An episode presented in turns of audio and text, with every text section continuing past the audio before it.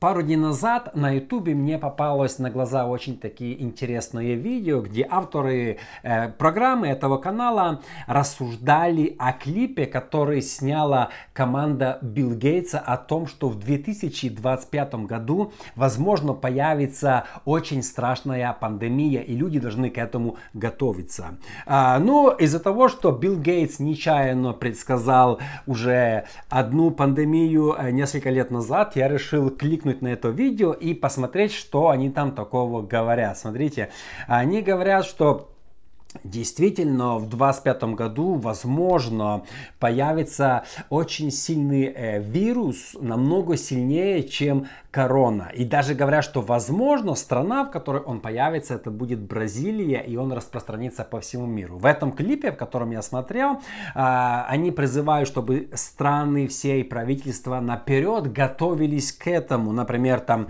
а, закупали маски, готовили госпиталя, а, разрабатывали также прививки, чтобы ну, не было, как в 2020 году, это внезапно. И в этом клипе призывается как бы правительство правительству всех стран, чтобы мы э, готовились. Я вообще не сильно верю в теории заговора, что там э, несколько человек или один человек уже правит всей планеты и что хочет, то делает, сокращать население людей. Я думаю, что время Антихриста еще не наступило. Мы еще все-таки живем э, в свободное время. Э, ну, многие проповедники сегодня уже нагнетают обстановку, что все будет только хуже, готовьтесь к голоду, а в ближайшее время ситуация будет усложняться и действительно появится какой-то вирус и много людей умрет. Э, ну, я не знаю, то есть мы не должны впадать ни в одну, ни в другую крайность. Но из-за того, что довольно-таки известные люди делают такие странноватые прогнозы, я думаю, что церковь тоже должна принять эту информацию во внимание, и церквям нужно приготовиться. Смотрите, я считаю, что ну, а, действительно нас 20 год застал внезапно, особенно для церкви. Многие церкви уменьшились, э, многие церкви сильно пострадали, особенно в Америке. Я сейчас об этом больше поговорю. Но э, 20 год может и может повториться снова. В Китае, в Китае он, в принципе, и не заканчивался. Поэтому сегодня в видео, друзья, что я хочу поговорить? Я хочу назвать пять сфер, в которых христиане должны приготовиться. Так, на всякий случай, это не повредит. Вдруг действительно что-то произойдет в этом мире, чтобы мы не были неподготовлены, как это было в 20 году. Перед тем, как мы начнем, я буду говорить об этих важных пять сферах. Друзья, если вы еще не подписаны на мой YouTube, а, обязательно подпишитесь. Смотрите, здесь я рассматриваю разные интересные христианские темы. Помогите мне распространить принципы Царства Божьего среди большего числа людей. Итак, номер один, что как церкви должны подготовиться, это онлайн присутствие. Смотрите, когда началось все в 2020 году, эта пандемия, то церкви за короткий период времени, там за неделю все закрыли, и все получилось в таком вакууме. Люди не знали, что делать, куда идти, где собираться или не собираться, что делать. А только мега-церкви имели там э, каналы, имели э, Facebook, могли проводить напрямую, тот же YouTube. Вы знаете, что в YouTube для того, чтобы проводить прямую трансляцию, требуется тысячу подписчиков минимум. И маленькие церкви это не имели. Также не имели там аппаратуру и другие вещи. И получается, многие церкви, они просто э, закрылись. Когда я начал вещать, э, проповедовать по интернету, то многие мне писали с маленьких церквей, что вот наша церковь закрыта, и мы вообще не знаем, что, где, кого слушать. То есть получился вакуум, получился кризис. Для того, чтобы это не произошло в будущем, я считаю, что все церкви сегодня, и маленькие, и большие, должны подготовиться, а именно иметь какую-то аппаратуру, иметь камеры, подготовленные здания. Вдруг что, откуда снимать, откуда вести служение по онлайну, интернет-служение. Это очень важно. А, смотрите, мне кажется, что церковь тоже, каждый человек в церкви должен быть активен в соцсетях. Многие сегодня активны Э, смотрят просто там обы что, но мы должны быть активны в христианском контенте. То есть научить церковь, чтобы церковь э, имела ну, э, группы, вайбер-группы, в Фейсбуке какие-то группы, группы, присутствие в Инстаграме, присутствие в Твиттере, присутствие в Ютубе. Как я сказал, а, даже сейчас, наверное, нужно тысячу подписчиков. Если в вашей церкви тысячу подписчиков, если что случится, сможете ли вы делать прямую трансляцию или нет? Или нужно будет что-то где-то искать, или просить, о, пожалуйста, подпишитесь, мы не можем это делать. Мы должны подготовить, подготовиться заранее. И э, мы должны обучать свои церкви, где найти, что делать, куда кликнуть, в какой группе быть, чтобы ну, не было это для нас хаосом. Э, чтобы не было как в 2020. Номер два.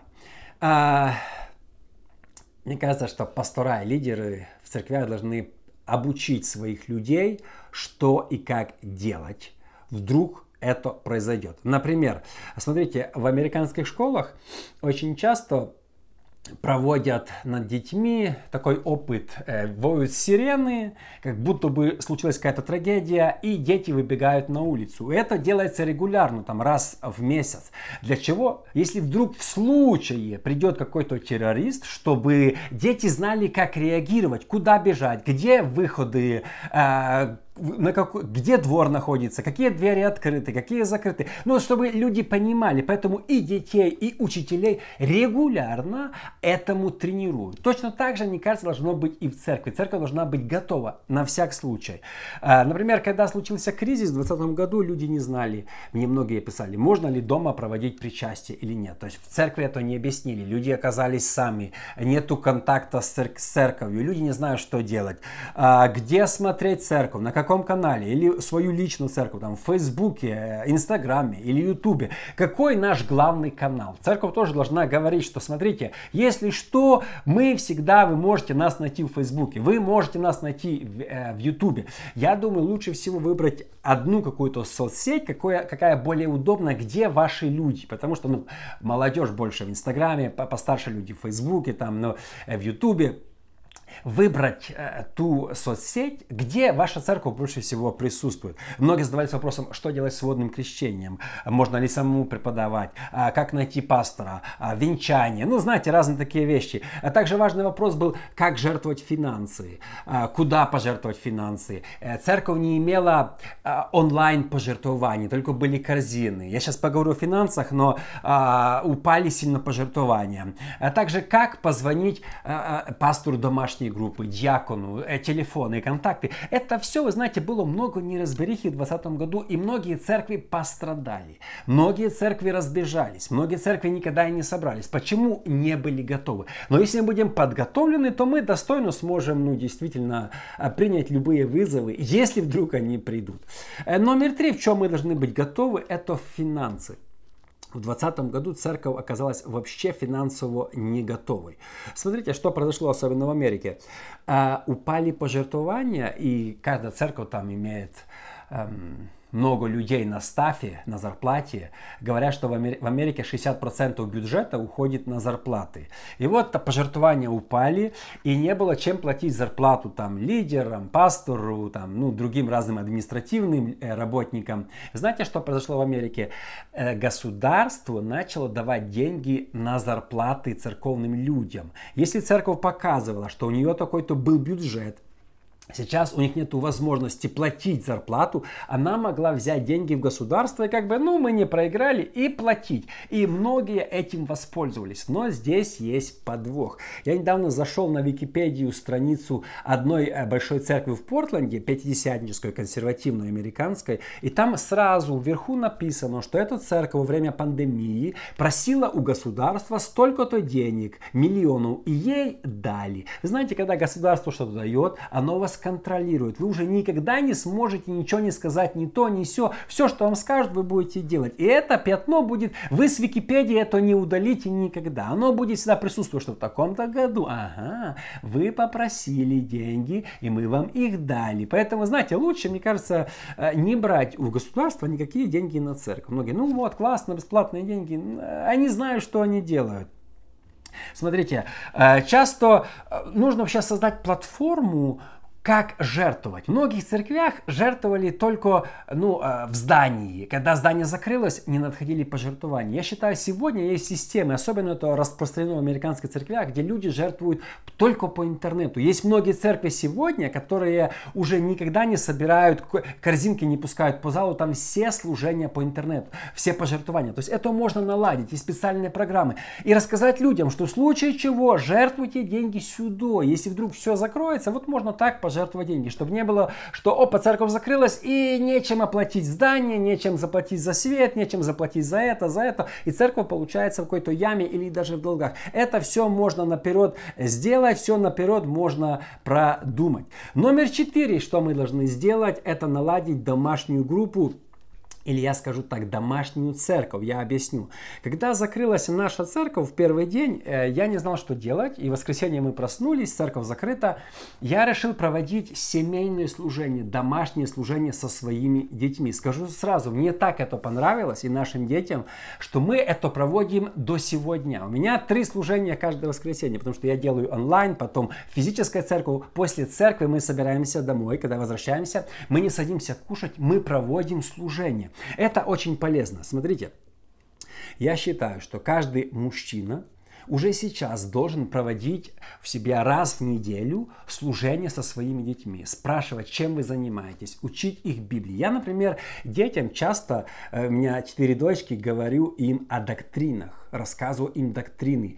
И мне так нравится, что мои дочки задают столько вопросов, они так интересуются. Мы разбираем триединство Бога, а, разбираем там а, великая скорбь, пришествие Антихриста, последние события. И я им рассказываю. Знаете, когда они вырастут, тогда их сектанты, там свидетели Иеговы, мормоны и другие не смогут так легко сбыть, потому что я им показываю места с Библии. Я, как отец, их учу. И мне кажется, нам не нужно дожидаться какой-то закрытия церкви. Каждый мужчина, как лидер, как глава семьи, уже сегодня, я скажу это слово, должен начать проводить семейное служение, объяснять Библию своим детям. Потому что, вы знаете, многие церкви когда закрылись, и родители дома ничего не делали, такие, опа, а мы не знаем, что делать. И многие просто а, отошли, и многие прекра... и, и, упали духовно, можно так сказать.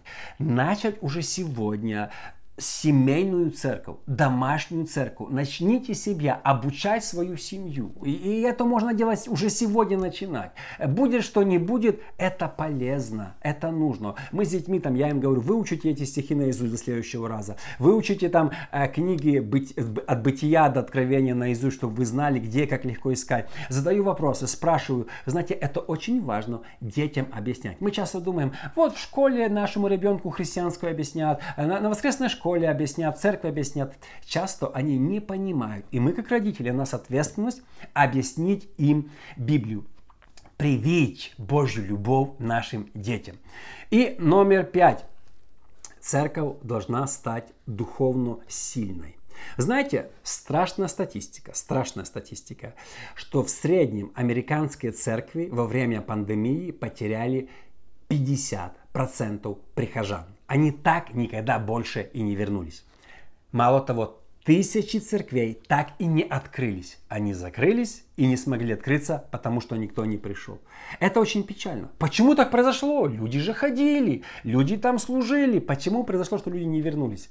теплые состояния церкви. Смотрите, как в Советском Союзе э, до революции там были католики, православные, но потом, когда пришли гонения, что-то трясануло, то остались верить Богу только пятидесятники и баптисты. Всех остальные начали, все остальные петь «Союз нерушимый» и э, вступать в пионеры, в комсомол. Так и здесь, когда что-то случилось, оказывается, что 50% людей в церкви, они такие э, тепленькие, они не готовы, они не могут отстоять то, чтобы верить Богу в сложные времена. Поэтому мы сейчас уже должны закалить церковь, вдохновлять. Мне кажется, нужно прекратить проповедовать всякие серии проповедей, убаюкивать всякий слух, говорить об этом, учить церковь гореть и в трудностях, и в разных обстоятельствах, быть верными Богу всегда. Если вдруг что-то случится в 25 году, чтобы наши церкви, они не только ничего не потеряли, что наши церкви, наоборот, могли переориентироваться и расти еще с новой силой.